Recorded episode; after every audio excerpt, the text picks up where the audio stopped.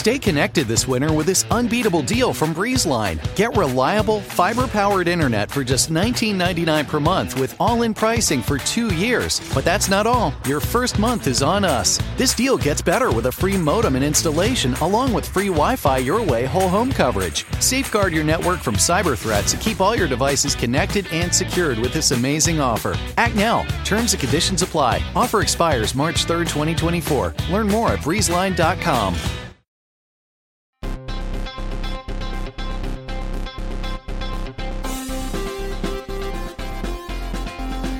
Welcome to Pod Save America. I'm Dan Pfeiffer. I'm Jon Lovett. I'm Tommy Vietor. It's going to be a loose show today, guys. We're still brain addled from Texas. Favreau was not here.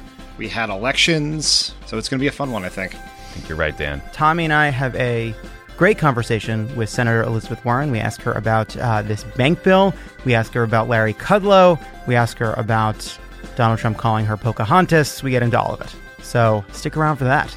I'm excited.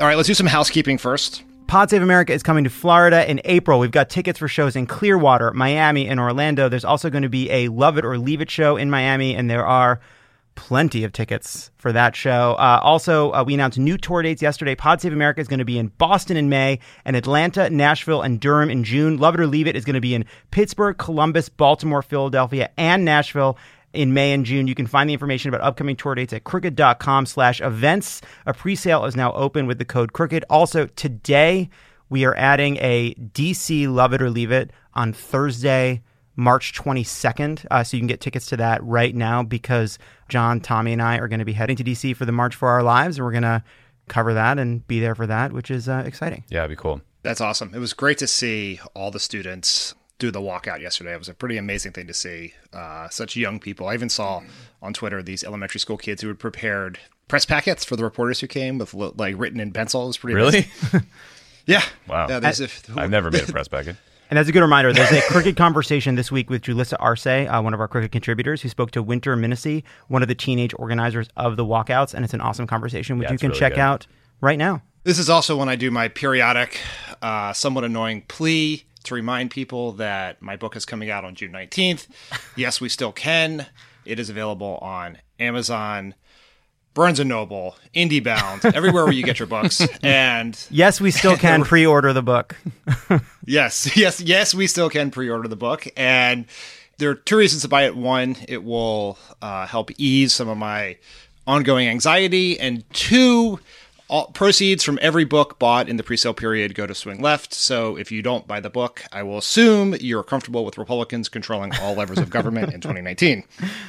That would be the fair assumption. That'd be what your behavior would indicate. Uh, and last thing, uh, sign up for the newsletter. What a Day is out. People are loving it. It's a hit. Why aren't you a part of it? Go to crooked.com, sign up for the newsletter, put your email, and you get one email a day. End of the day, it's fantastic. Right, Tommy? Right, Yes. Dan? I am a reader. I have no. I'm just a regular person who receives it in my inbox from Priyanka. It's awesome. It Dan really is a low superb. information podcaster. He only reads what a day.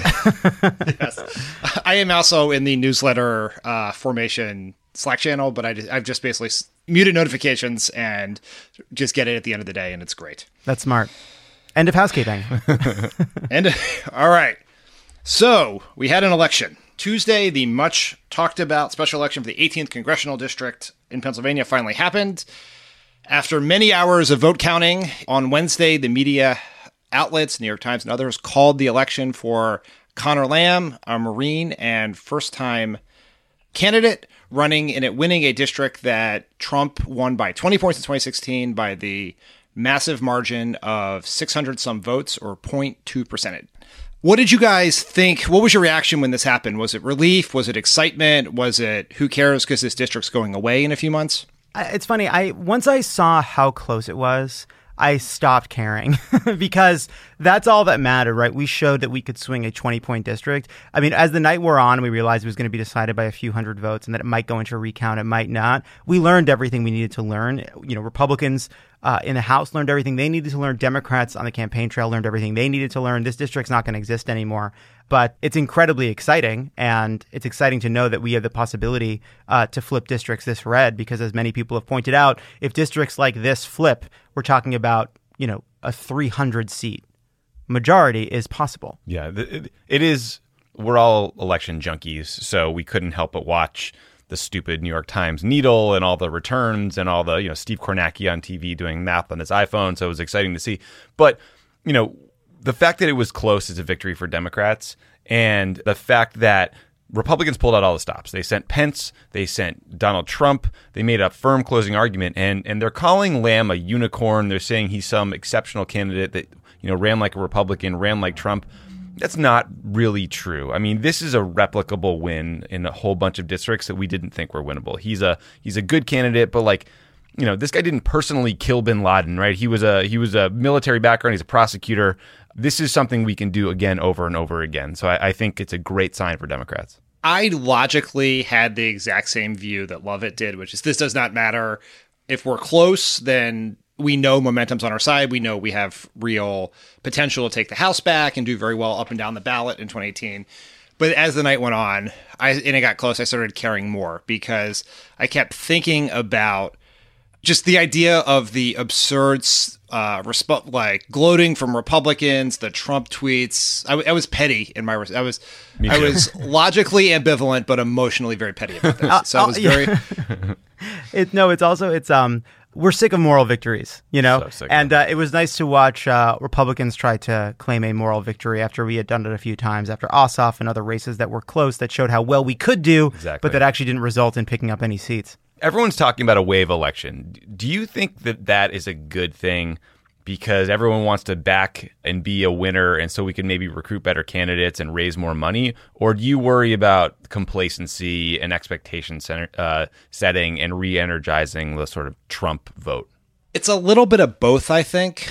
I worry about this idea that it's done and we're taking the House back, and therefore people.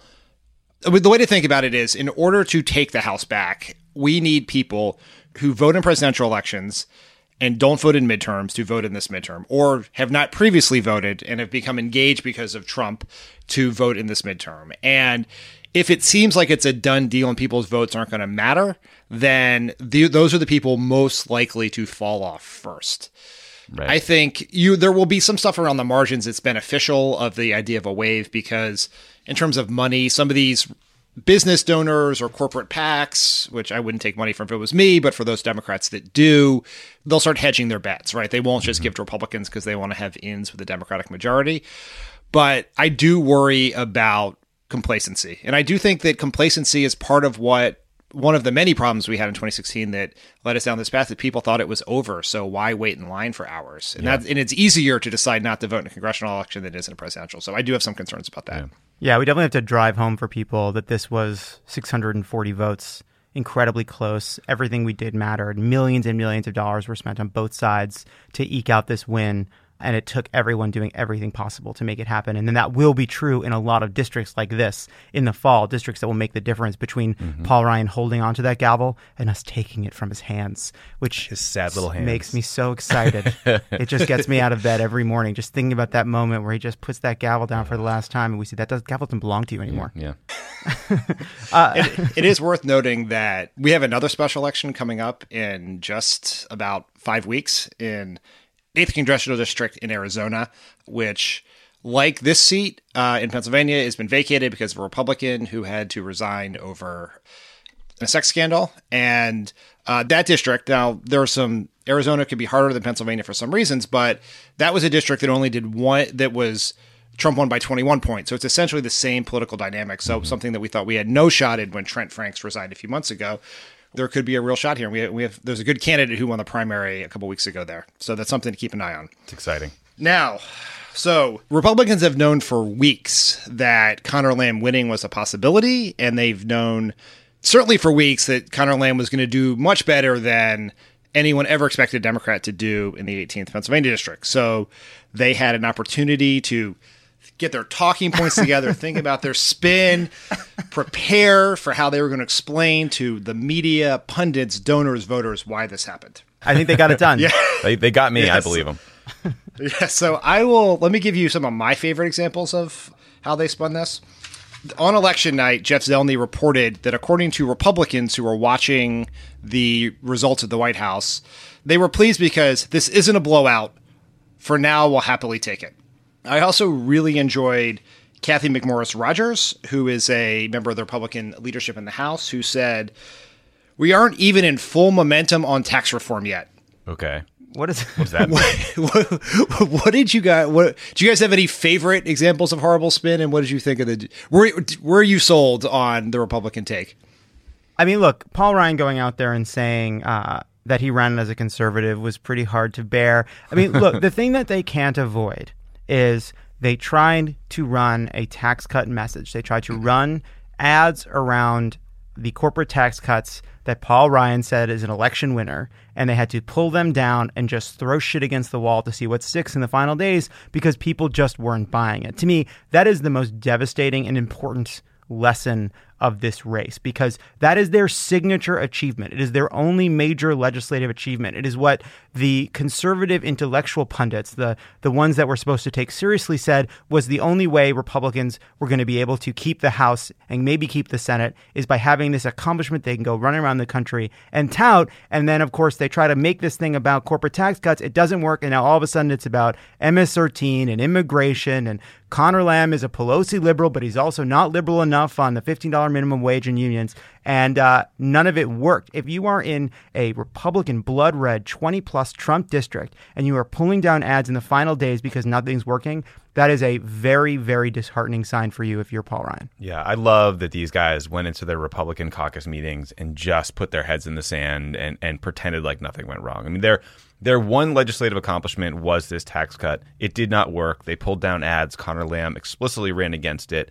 So, you know, that would make me very worried about uh, replicating that message in future races. There are efforts to make Nancy Pelosi the boogeyman and to scare people away uh, from Lamb because of his potential association with her did not work.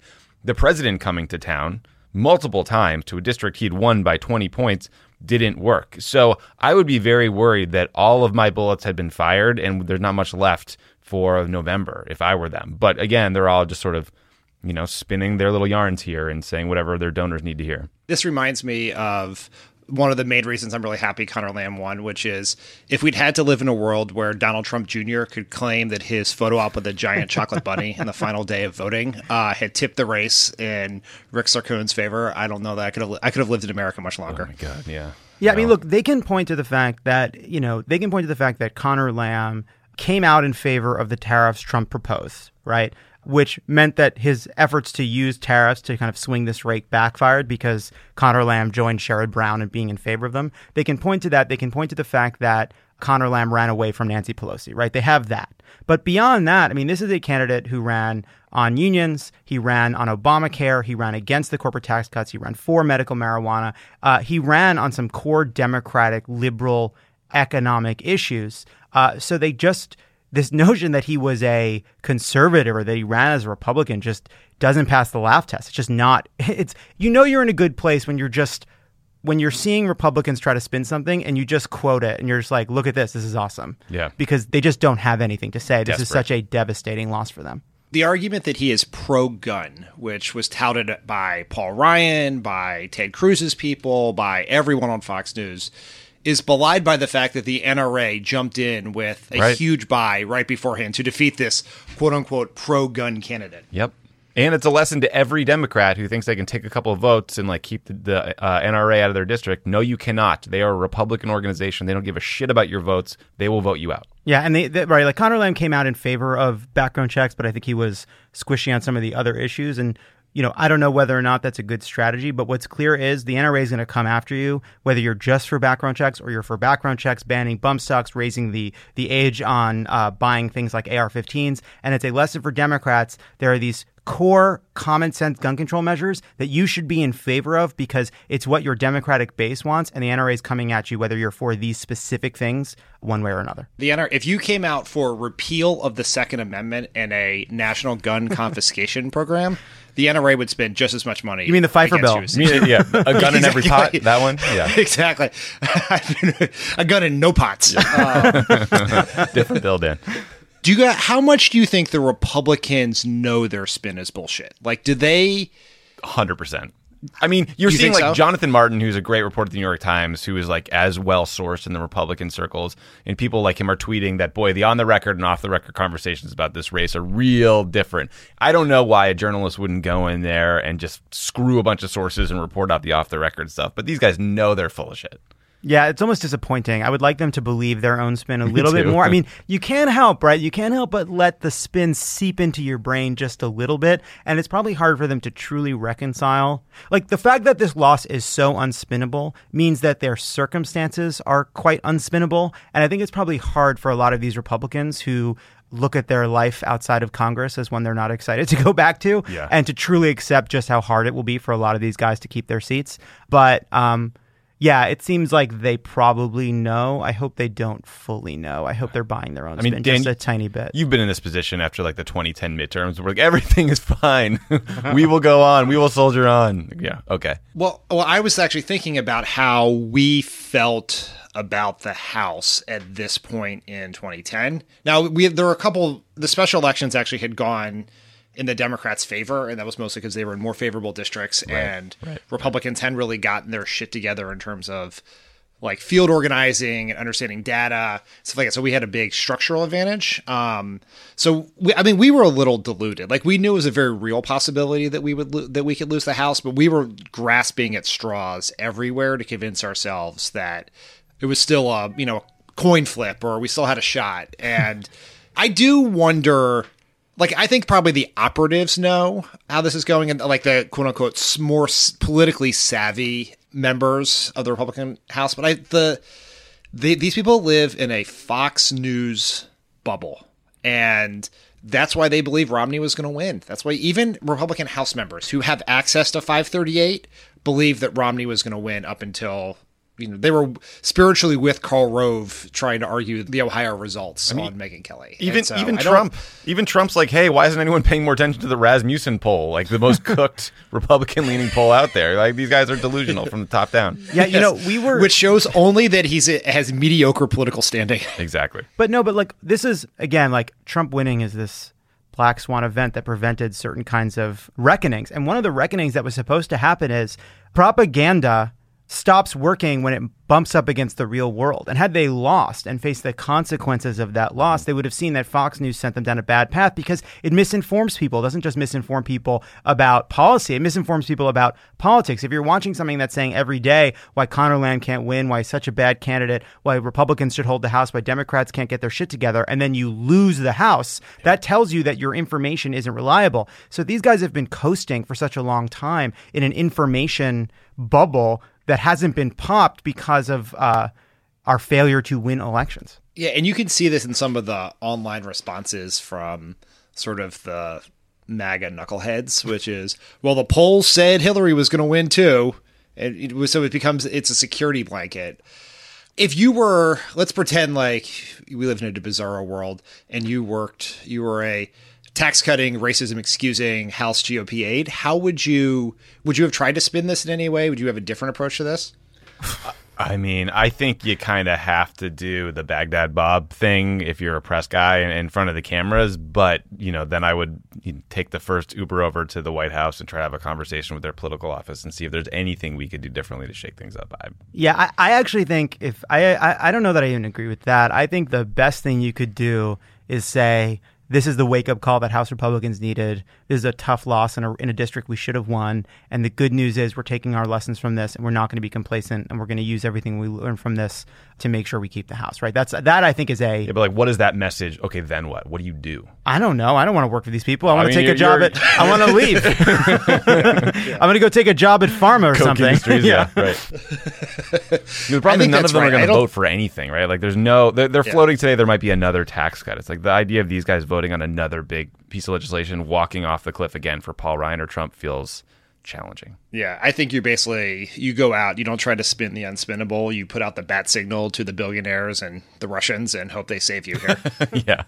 you know, the we raised we sort of glossed over the Pelosi thing, but so the theory or the sort of conventional wisdom around Pelosi has been that she has been a political liability to Democrats in some of these House races. Some of the, I don't think it was based on a lot of data, but Republicans were telling everyone that one of the reasons that Jon Ossoff lost in Georgia 6 was all the Pelosi ads.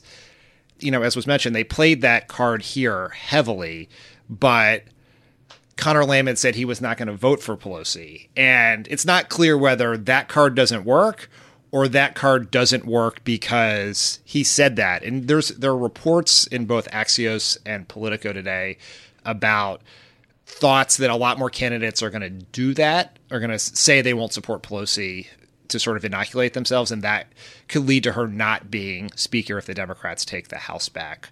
What do you guys think about that? I think it's obviously unfair to Nancy Pelosi, right? It, it reminds me of uh, The Sopranos when um, Tony Soprano wanted to get the heat off of him, so they made Junior the boss so that Junior would be the person who draws all the heat and draws all the attention. You know, Nancy Pelosi is a lightning rod because Republicans have made Nancy Pelosi a lightning rod. They chose her as the person to direct their ire against, and so she is seen as somebody uh, who draws a lot of ire. It's a self fulfilling prophecy. Yeah. Uh, so there will be some figurehead who plays that role in congressional races who represents DC, who represents Washington Democrats, Washington liberalism. Right now, it's Pelosi. I don't think it's because of anything Pelosi did other than be a effective leader for Democrats for many years. So I think it's deeply unfair. I don't feel that strongly. If if people like Conor Lamb view it as necessary to run against that lightning rod to make a point, I don't think that that's a knock on Nancy Pelosi. I think that's just a reality of what it is to campaign against Washington and congressional district. Yeah, Tom Daschle, Harry Reid, Chuck Schumer, you know, everyone who's in charge in the Democratic Party will get demagogued and will get attacked. I think Joe Crowley, if he takes over, that'll happen to him too. So, you know, I, I do think it's Nancy Pelosi's tough enough to not care if uh, Democrats say they won't support her to inoculate themselves against an election. I think she will. She thinks that's fine. The reality is she's been one of the most effective speakers we have ever had,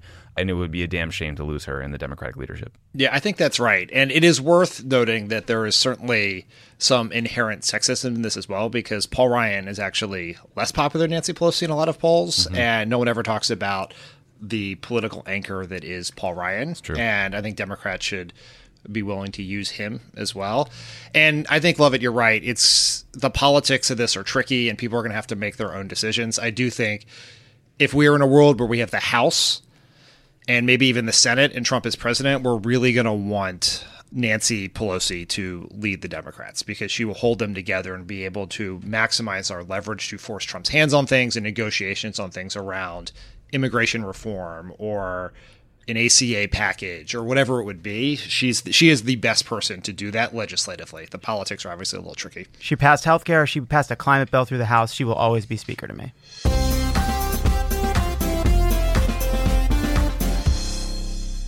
As a chef and a restaurant owner, I'm as meticulous about my cookware as I am about my ingredients. That's why I love Made in Cookware. Each pan they make isn't just designed to perform, it's crafted to last. As a mom, I love that I can trust Made in. It's made from the world's finest materials, so I can feel good about what I'm feeding my family.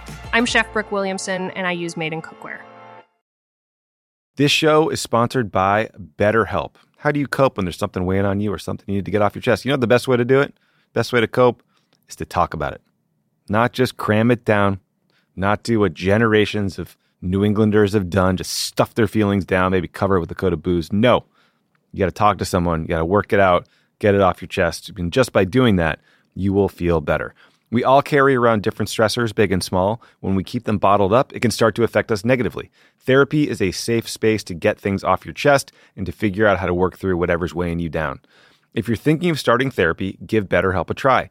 It's entirely online, designed to be convenient, flexible, and suited to your schedule. Just fill out a brief questionnaire to get matched with a licensed therapist and switch therapists anytime for no additional charge. Get it off your chest with BetterHelp. Visit betterhelp.com slash PSA. Go today to get 10% off your first month. That's betterhelp, H-E-L-P dot com slash PSA. Ready for an amazing deal? Breezeline's fiber powered internet, starting at $19.99 per month, offers the reliability you deserve and security you can trust. Whether you're streaming, gaming, or working from home, we've got all your needs covered with speeds up to 1 gig and our two year price lock guarantee. This deal gets even better with two free months of internet, free equipment, and free Wi Fi your way to protect against cyber threats. Act now, terms and conditions apply. Offer expires July 8th, 2024. Learn more at breezeline.com. All right, switching topics. because um, we've had no lack of news this week. So we woke up on Tuesday morning before this election even happened to find out that our very stable genius of a president has things running very smoothly in his finely tuned machine of a, of a White House, where we learned that he, the Secretary of State Rex Tillerson, learned of his firing via tweet. According to the New York Times, John Kelly had told Rex Tillerson on Friday, not that he was being fired, but to cancel one of his trips and to stay tuned for a tweet. So I guess like, that is so weird. Rex, what that kind of warning is that? I think Rex Tillerson, I think, was all of us, where he just was constantly refreshing Twitter all weekend, hoping for something interesting. But when that tweet finally came, uh, much to Rex's chagrin, it announced that Rex Tillerson was leaving, that CIA Director Mike Pompeo was going to take over as Secretary of State, and that longtime CIA officer and current Deputy Director Gina Haspel was going to become the CIA Director. Tommy, as a longtime fan of Rex Tillerson's work, what do you think about this? Uh, Rex Tillerson was awful and he had to go. Uh, there are some people who are saying, well, Tillerson was a moderating voice in meetings, so the change to Pompeo might mean you have a more hawkish individual in that job. That may be true, but like Trump could nominate a predator drone to replace him and it would still be an improvement because Trump didn't listen to Tillerson. He in fact he enjoyed marginalizing him. He that means that you know he didn't have a, a, say in meetings. That means foreign leaders ignored Tillerson and went around him because they knew he couldn't get things done. And then on top of all that, Tillerson made his primary focus gutting the State Department. He ran experienced people out of the building. He demoralized an agency that that keeps us out of wars and advances U.S. interests. So I am nervous about what comes next with Pompeo. He is. It makes me very scared for what's going to happen with the Iran deal. He is hawkish on North Korea. He's been far more partisan and willing to push a policy agenda than most CIA directors, but Tillerson sucked. He had to get out of there. The guy was a disaster. I'm glad he's gone. I'm glad his terrible team is gone. Good riddance.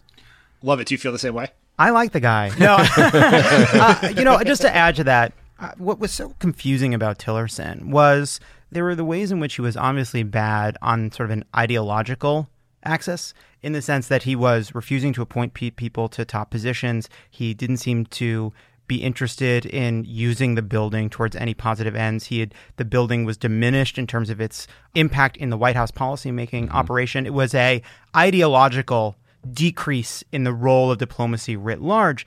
But on top of that, there was a kind of inexplicable incompetence and lack of even ideological goal to the way that he was running the department. It all felt like it all felt unmoored from any sort of agenda whatsoever. It seemed like somebody who took the job, realized it was a mistake, totally had fucked up their relationship with the president uh, by calling him a moron, uh, which forgivable. Uh, but that not only was the department being attacked in an ideological way, it was rudderless. Yeah. No one could make sense of any of the decisions Tillerson was even making. If you get elbowed out by Jared Kushner, you are not a savvy operator. And Ronan Farrow has a book coming out about the decline of the State Department, and having seen some of the reporting he does in the book about what Tillerson was doing inside of the department, I will only say it's worth checking out uh, for now. That's all I will say about that. Also on pre-sale on Amazon. yes, also buy Ronan's book. The Tillerson thing has been so weird because he was the accidental Secretary of State. I mean, he was basically less qualified for his job than Dave was in the movie with Kevin Kline because mm, he just went to a meeting with Trump yep. about something. Like I, I assume oil, since he was the decades long CEO of Exxon, and days later he was Secretary of State. Yes, and he he didn't know what he was doing. He didn't know why he was doing it, and he was defeated from the get go. The question for around Pompeo will be how Democrats handle this. A lot of them voted for him to be. So Trump has signed himself up for two confirmation fights on offices that are directly related to Russian meddling in the past, our present and future response to, to Russia, and uh, just general Russia American policy. And I don't know that that was an advisable thing to do in the run up to a midterm just because he was bored of Rex Tillerson. But Democrats have an opportunity here to make hay. And do you think that this is a fight we should pick? Because you know Rand Paul announced he's going to oppose both Pompeo and Haspel, and we'll get to her in a sec. But with McCain out of the Senate potentially for a while now, the Republicans are short of vote to get there. So should Democrats try to defeat these nominations, use them as a soapbox? What do you guys think? Yeah, I think we should pick every single fight from now until 2020. I, I think that we, you know, Pompeo, I think it'd be probably hard to argue that he's not qualified to do the job given his record. But I do think you can press him on a whole bunch of issues. Like, why did it take until today to put additional sanctions on the Russians after they blatantly interfered in our elections? Why won't Trump admit that this occurred? What are we going to do? Why? Why?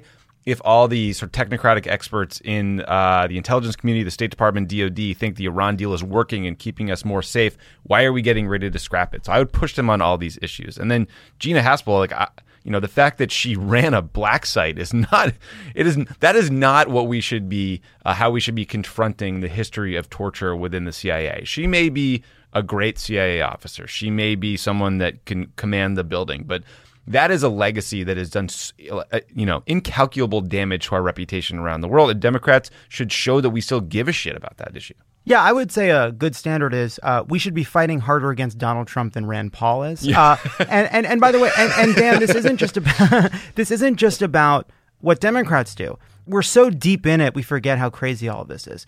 Donald Trump has not stood up any kind of defense against the interference in our election that uh, that was so effective in 2016. Our country is currently under threat, and Donald Trump and his administration don't care about it at all. That's something that Democrats should be fighting tooth and nail about. About fighting to make sure that we have somebody at state, somebody at CIA that will do what it takes to defend the country.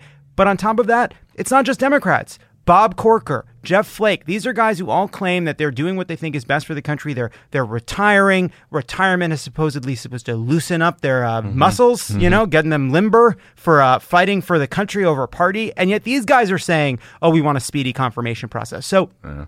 This is an opportunity to hold the Trump administration accountable. We should do everything in our power to get assurances from these people, and we should hold votes until they promise to do what bipartisan groups of senators say we need to do to defend our democracy and uphold our values in our conduct of foreign policy. I think that's right. And the Trump White House is stonewalling Congress on a bunch of really important oversight issues. Some yes. are related to national security, like the security clearances, some are related to corruption. But it, it protecting the country from additional intervention by the Russians is the most important thing here. And I agree that's what we should push for. We can also use this as a point of leverage. Mm-hmm. And Republicans should do this as well because they're also asking for explanations and answers to questions that Trump has refused to give them and to use to demand this. And you know, Democrats did this to Obama. Um, when we nominated John Brennan to be CIA director, mm. our hand was forced by some Democratic senators like Ron Wyden and others to make public certain documents or answer certain questions. And so this is not an un this is why we have two co-equal branches when if the administration is refusing to be engaged in any sort of be allowed to allow congressional oversight, then they should use this as a chance to do something. I have I have some hope the Democrats will do this right. I have very little to no hope Republicans will do anything no. other than rubber stamp these nominees. Yeah, my favorite part of this story was uh, the New York Times report on it included this section. Uh, just the day before, a White House spokesman berated a reporter for suggesting there was any kind of split between Tillerson and the White House because of disparate views on the Russia poison gas attack in Britain. It just another little fun anecdote about how absolutely incompetent these guys are, top to bottom, and willing they are to lie to press. End of comment. Well, this is a good point because the the New York Times reported this like five months ago that Tillerson was on his way out. I think we even might have made a joke about how last week about when we were touring about how Tillerson was supposed to go months ago and nothing mm-hmm. ever came of it. So we yeah. should ignore some of these personnel stories. But he, but like the New York Times reported that Trump sent I think several tweets claiming this was fake news and the New York Times was full of shit, only to have it be right in the end, which sort of does go to the challenge of reporting on the Trump administration because everything is both true and not true at the same time, and it all depends on on who you're talking to. Yep. Yeah, Schrodinger's Secretary of State for a while. He was both Secretary of State and non-Secretary of State, and we we didn't find out the answer until we opened up the box. So, in the category of true or not true, there is now a furious amount of reporting about additional moves because Trump now feel based on a record of limited legislative accomplishments, multiple political defeats, and historical poll ratings, Trump feels like he's finally found his sea legs and is trusting his own gut instincts right now and, and doing and lessening lists to the Washington experts like John Kelly. And so there may be new personnel moves coming. He announced noted TV pundit Larry Kudlow, who called anyone who worried about the housing bubble bubbleheads in 2007 as his chief economic advisor. And there are two rumors. One is that McMaster is on his way out for John Bolton, and that Scott Pruitt, this one I think is a little more sketchy, but that Scott Pruitt will replace Jeff Sessions at DOJ. And because Scott Pruitt would not be recused from the Russia investigation, he could that could be a context for getting rid of Mueller. And Pruitt could serve as acting AG without Senate confirmation. Is that right? Because he was already confirmed by the Senate? For a certain period of time, but en- enough time to fire Mueller. Right. And that is the other thing is Pompeo can serve as acting Secretary of State and Gina Haspel can serve as acting CIA director for, I think it's up to six months, but my knowledge of the Vacancy Act has deteriorated in the year since I left the White House. Understandable. How do you feel about John Bolton as National Security Advisor, Tommy? I mean, that's like literally the worst case scenario. That this is a guy who still thinks invading Iraq was a good idea, who is about as hawkish on, on North Korea as you get. I mean, this a person who learned absolutely no lessons from the Iraq War. And, and Larry Kudlow, I mean, Larry Kudlow, are you kidding me? Like. Like what? Jim Cramer not available? Like what, Gordon Gekko not around? Like you know, if you wanted a TV star, there are better choices. If you wanted economic advice, there are countless. yeah, Damien, just do Bobby Axelrod. Yeah, I mean, th- this feels like a pre-November 2016 joke that became a reality. But the truth is, like, Trump doesn't care about getting good or honest economic information or advice. He cares about cable news, and he seems to view Larry Kudlow's role as like going on CNBC and making the Wall Street crowd like him. And that's just not at all what it is. And Larry Kudlow, as you said, has been spectacularly wrong since the late 70s. He's a, a fan of trickle down economics, supply side economics. He was a person who pushed for the state of Kansas to implement this massive tax cut with the promise of, of later growth that was an absolute disaster for the state. So, like, we tried all these things that these guys are going to keep pushing, and they've never worked. But here we are once again. Yeah, I agree with all that. I think that the John Bolton piece is the single scariest possibility in the two years that it's been a possibility of Trump Yeah. being president. I think there is nothing more frightening to me than John Bolton being the last voice Donald Trump hears on foreign policy. And I think uh, we we are not able to spin it and we're not able to truly accept just how dangerous it would be. So I don't know what's going on with McMaster's relationship with Trump. I don't know uh, what he thinks he's going to do if he's told to leave. But I do think that John Bolton being named to the National Security Council would be among the most dangerous things to happen to the United States since Trump became president. And there will be no greater threat, no greater issue, no greater challenge for us as Democrats to fight back against this. Uh, it will be incumbent on Senate Republicans to hold hearings, which they won't do. I, I don't know. The we, we are in this world in which Donald Trump pays no price, in which there's no consequences and no accountability. So our tools, especially for a job like National Security Council, are pretty limited because it's just they serve at the pleasure of the president. It's not a Senate confirmable job. But just wanted to pause and point out just how frightening it is. Yeah, we're one uh, good shave away from having a fucking disaster as our national Yeah, security advisor. I, I since yeah, that mustache that John Bolton has may be the last line of defense because Donald Trump will not appoint a man with a mustache to a job. So uh, I, I- you know, it's there's no positive spin on it. I don't know what to say except that it is as frightening as it seems. Yeah, I would rather have Ramsey Bolton as our security advisor than John Bolton. Michael Bolton? Michael Bolton. Michael, Bolton would be exponentially better than all of them. Have we considered playing saxophone at North Korea? Have we tried a tenor sax? All right. On that note, when we come back, John and Tommy will talk to Senator Elizabeth Warren. And I want to point out that I'm confusing Michael Bolton and who's the guy that always played uh, saxophone? Kenny G. Kenny G. I just want to Kenny point G. out that I'm confusing the two of them, but nothing to be done about that now. Elizabeth Warren. It's good. next. It's going to prevent. it's going to prevent you from getting a ton of tweets from the Bolton heads out there. yeah. Being like, how am I supposed to live without you? Stuff like that. As a chef and a restaurant owner, I'm as meticulous about my cookware as I am about my ingredients. That's why I love Made in Cookware. Each pan they make isn't just designed to perform, it's crafted to last. As a mom, I love that I can trust Made in. It's made from the world's finest materials, so I can feel good about what I'm feeding my family.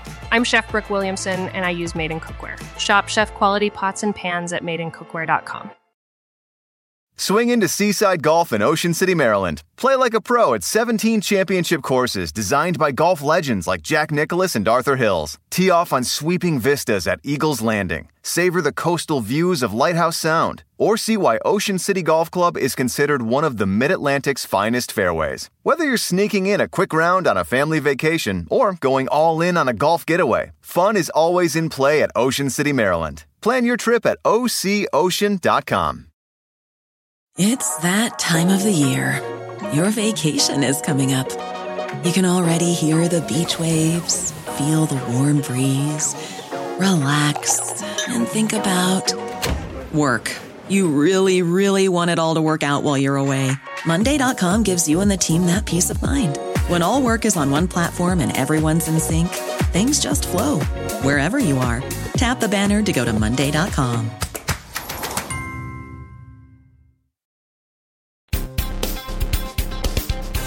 Senator Elizabeth Warren is a Democrat from Massachusetts, a member of the Senate Banking Committee, and a friend of the pod, not necessarily in that order. Senator, thank you so much for doing the show today. Oh, glad to be here with you. So, Senator, on the 10 year anniversary of the collapse of Bear Stearns, the Senate passed what the Washington Post described as the biggest loosening of financial regulations since the economic crisis. Uh, the bill passed 67 to 31. It would reduce regulations on more than two dozen banks. Supporters say it helps community banks and credit unions and will spur economic growth. Opponents call it the Bank Lobbyist Act. Opponents like yourself uh, that could set the stage for another crisis. We've talked about this bill before on the show and among ourselves, and honestly, none of us get why Democrats are supporting this. We don't get why you would move a systemically important financial institution from 50 billion in assets to 250 billion. We don't get why you'd weaken rules to prevent lending discrimination. You're an expert. Can you explain why some Democrats are supporting this bill and why you oppose it? Look, this is about everything that's broken in Washington. So it's just like you said. Can you believe here we are? It is 10 years to the day from the beginning of the 2008 financial crash.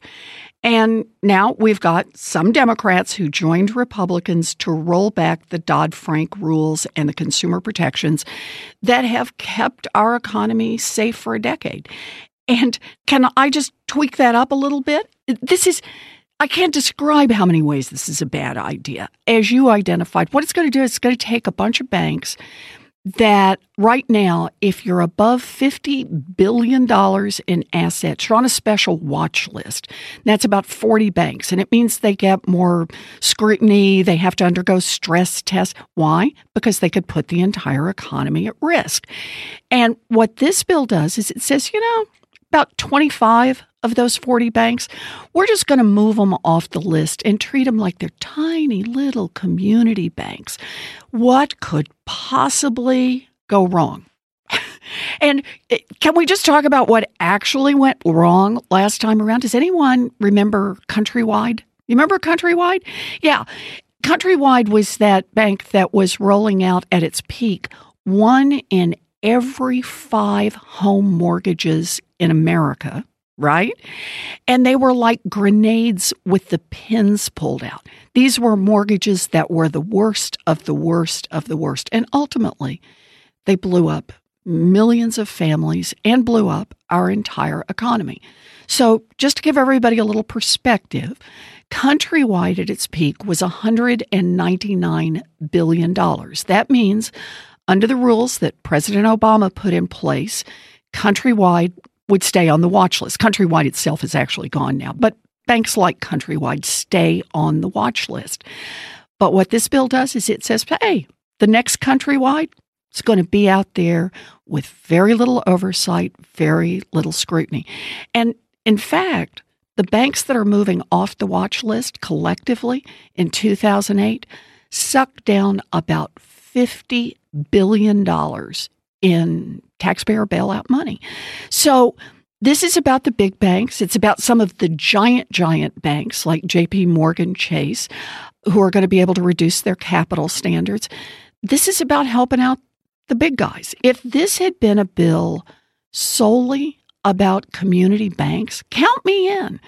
I've been part of it for the last three years. We've been talking about negotiations. What can we do to help out the community banks? But no, no, what this is about is this is about helping the big guys. And it's just the reminder, you know, I, I think about this all the time that when President Obama fought so hard to get these rules in place, he had to stand up to a lot of pressure from the big financial institutions. They were spending more than a million dollars a day lobbying against financial reform. But he pushed back on the basic notion that government shouldn't just work for the richest and the most powerful. Government should work for everyone. And that's what these regulations were all about. But right now, we've got an administration and they're getting way too much help in making government, once again, work for the thinnest, richest slice at the top. And that's the part that just galls me about this. Senator, uh, first of all, congrats on announcing your presidential candidacy. I think it was well received. We don't have to dwell on it. We'll move on, but it's going to be quite a primary. Let's talk about the bill. So you are so bad. Can so I just you, say you're bad? Sure. I am not running for president. Okay. Yeah, no, no. We heard the gerund. Uh, so, uh, uh, so you've drawn some criticism from Democrats for how hard you've advocated against the policies in this bill. Senator Heidi Heitkamp of North Dakota, she gave an interview yesterday where she said you're misleading people and exaggerating what the bill does. For example, she points out that banks with assets below 250 billion would still be subject to stress tests if regulators said they pose a threat to the financial system. And on disclosures related to race from mortgage lenders, the exemption would only be for very small lenders making fewer than 500 loans a year, which would affect fewer than 4% of the mortgages that go into this data collection. So Democrats are saying that, you know, we can have a disagreement on policy, but that you're overstating how much deregulation this is, that that yes, there are places to disagree on policy, but this really is aimed at community banks and to say that this is a bank bailout or a, a lobbyist gift is unfair to your colleagues. Let me hit this one at two different levels. The first is come on, you guys know me. I am a former professor. I footnote everything I do. So when we're talking about the reduced capital standards for the giants, don't listen to what I have to say. Turn to the Congressional Budget Office that has said this bill will increase the likelihood of a taxpayer bailout. Look at the FDIC that talks about what it means when banks are going to be able to reduce their capital standards. Shoot, this is a bill. Uh, can you believe this? The Wall Street Journal and Bloomberg actually both editorialized about it because they said it puts more risk into the system. So, you know, I agree. The facts are the facts, and we should talk about the facts.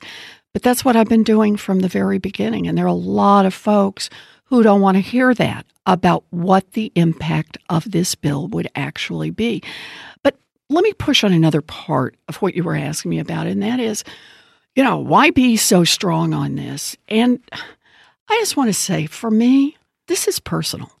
And I mean really personal. You know, I I grew up in a family, we were kind of hanging on to our place in the middle class by our fingernails. And finally, you know, my three brothers have all headed off to the military. My mom and dad are beginning to get a little ahead. They buy a house in a uh, it, what they think is the best school district back in Oklahoma, where I'm living in Oklahoma City, and we're starting to pull it together when my daddy has a heart attack, and our family just turns upside down. Our little boat is capsized. Uh, he goes a long time, no money coming in and we lose the family car. And I listen every night when my mother closes the door after she said goodnight, and then she starts to cry because we're going to lose our house. And we came within inches. My mother eventually got a minimum wage job at Sears, and that's what saved our home and saved our family. But I look at mortgage foreclosure not as some abstract statistic, not as some, you know, giant economic variable. I look at it as what it does to 12 year olds across America, what it does to families, what it does when, you know, the parents are fighting with each other over whose fault it is that they can't hold it together. And that means when that crash hit in 2008, and when we elected President Obama and he comes in in 2009 to try to pull the economy out of the ditch, it was literally the case that hundreds of thousands of families every month were going it through foreclosure, were losing their homes. And so all of the fight over trying to get some regulations in place to promote some safety, to just get some security in this system, was really against that background. Yeah, it's about the economy, but the economy ultimately is about live human beings. It's about families. It's about people. It's about their hopes and their dreams and the things they worked for. And ultimately, that's what Dodd Frank is about. That's what the Consumer Financial Protection Bureau is about. You know, I, I think of the legacies of the Obama administration, and obviously for everybody, the first thing that jumps to mind is is healthcare and and the commitment to make sure that every American gets decent health care coverage. But right there next to it is trying to make this economy just a little more of a level playing field to make it so that these giant banks don't get to gamble with the futures of millions of 12 year olds. And so when people in the Senate, Republicans and Democrats, start saying, gee, how can we roll back a piece of it or a corner of it here or help out a group there? Yeah, I do fight hard. I fight hard on that because because I think that's what's right. Well, and Senator, the question of fighting, I think, is what is also frustrating Democrats, right? I mean, I'm no economist, but the politics of this vote are abysmal. I mean, apparently Democrats want to run for office saying our one bipartisan accomplishment is helping out the big banks. Vote for us. That is baffling to me. It is also baffling to me that the Democrats who voted for this bill didn't hold out their votes until we extracted some sort of concessions, like a real head of the Consumer Financial Protection Bureau, for example. Do you have a sense of why more of a fight wasn't put up by those who ultimately decided to support this bill? I'll just be blunt. You'd have to ask them. And I I just can't do better than that. We're going to patch in Chuck Schumer. He's on the line here all the way. no, no, listen. I actually I, I want to step in on that one because Chuck really did. Chuck told me from the beginning he was opposed to this bill and that he did not want to see this bill go forward. He voted against this bill at every turn. Yeah. And I believe tried to stop it. You know, look, at the end of the day, I know this is tough. I want to take back the majority. I want to take back the majority in the House and in the Senate. We need to do it. But I think the best way we do that is when we're true to our values. Right. I'd like to flag to Senator Schumer and his team that I was just kidding, and please don't email me. All right, good, good. Uh, Senator, I want to move on because uh, the president has been watching CNBC, and it's given him an idea. uh-huh. uh, he is planning to appoint Larry Kudlow, talking head with uh, the kind of classic '80s blue shirt, white collar which says you're about to be screwed, um, to be the national uh, the head of the National Economic Council.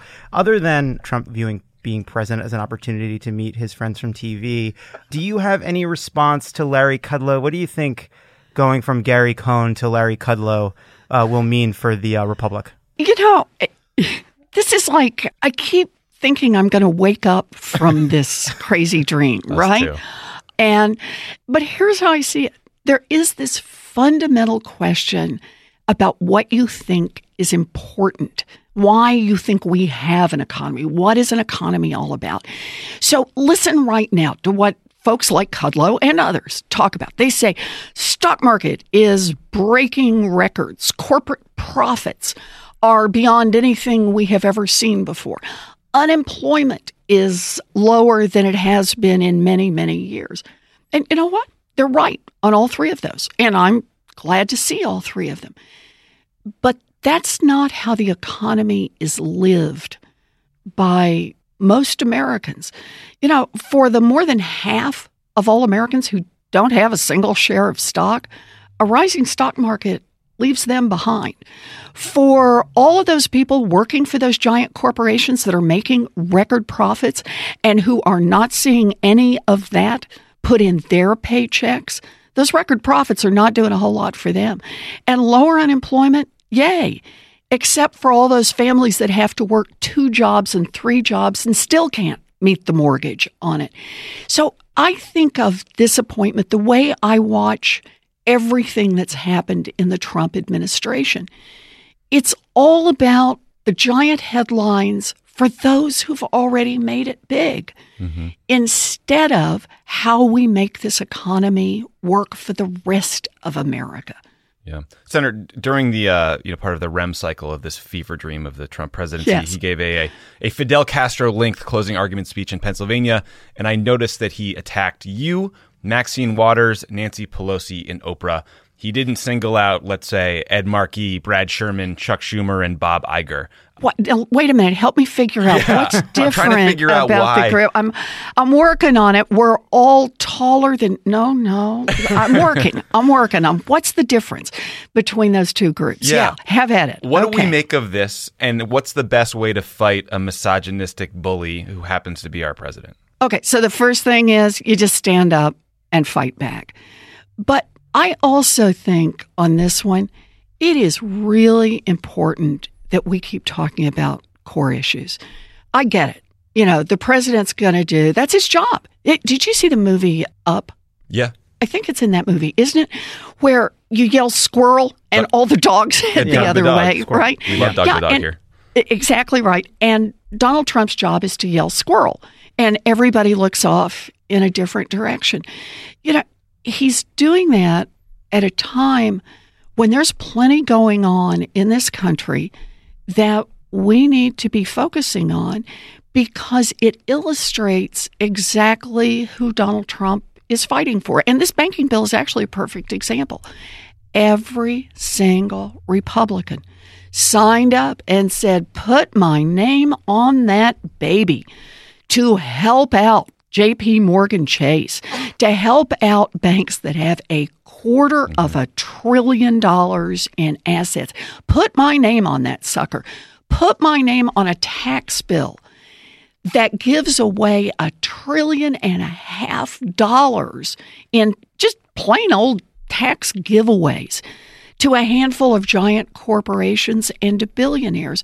So I feel like a big part of what's happening here is Trump doesn't want us to look at any of that stuff, who this economy is really working for, who this administration is really working for. So his plan is, you know, let's do a little insult, let's do a little fan dance over here and see if everybody will look in that direction. And dang, I'm tired of that game. And I think a lot of America's tired of that game. Yeah, I think we're tired of that game too, but we do want to play it for one more minute. uh, so, Sleepy-eyed son of a gun. So, So- so no- bad. you are so bad. so, Senator, the president has been calling you Pocahontas for a Yeah. while, okay? And I want to stipulate that it's racist, that it's bullshit, that it's a distraction, and that your explanation is totally reasonable. And if we lived in a reasonable world in a reasonable time, we'd all move on and talk about the bank bill.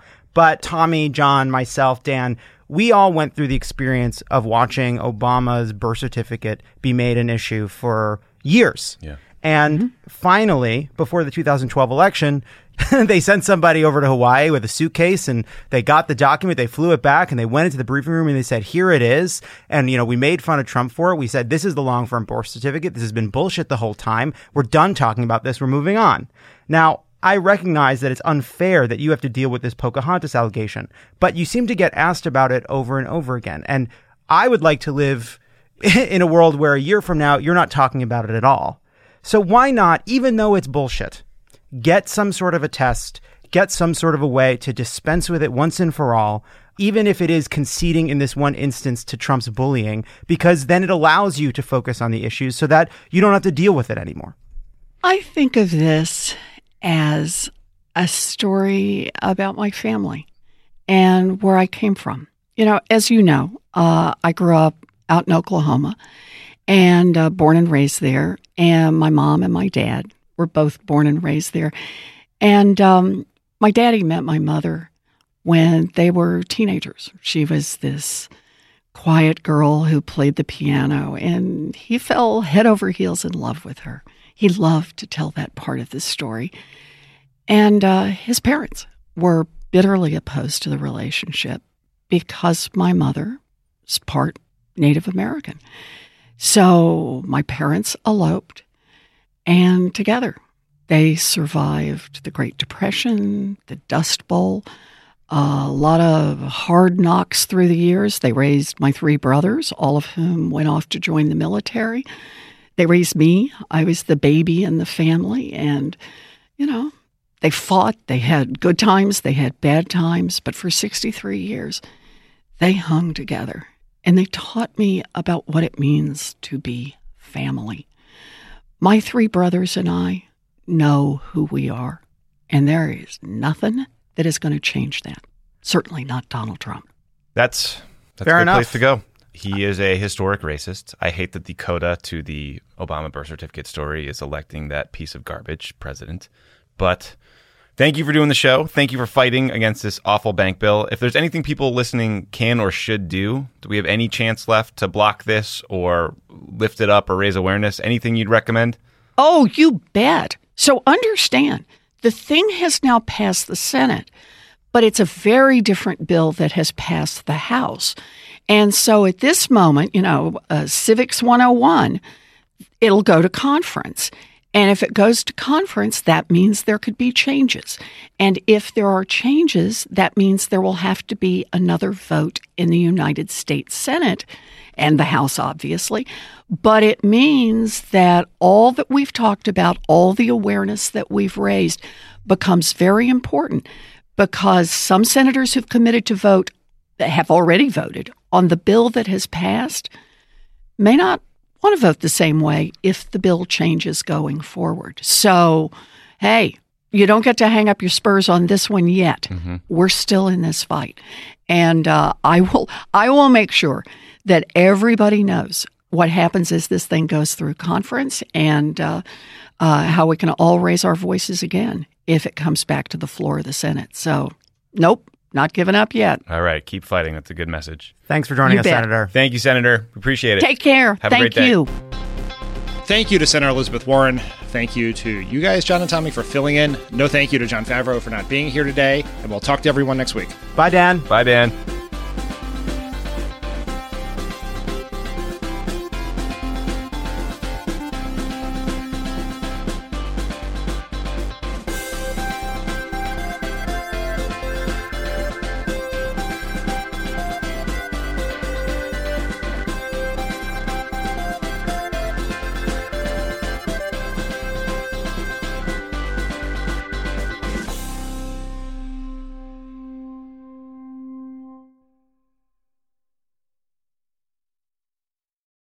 As a chef and a restaurant owner, I'm as meticulous about my cookware as I am about my ingredients. That's why I love Made in Cookware. Each pan they make isn't just designed to perform, it's crafted to last. As a mom, I love that I can trust Made in. It's made from the world's finest materials, so I can feel good about what I'm feeding my family.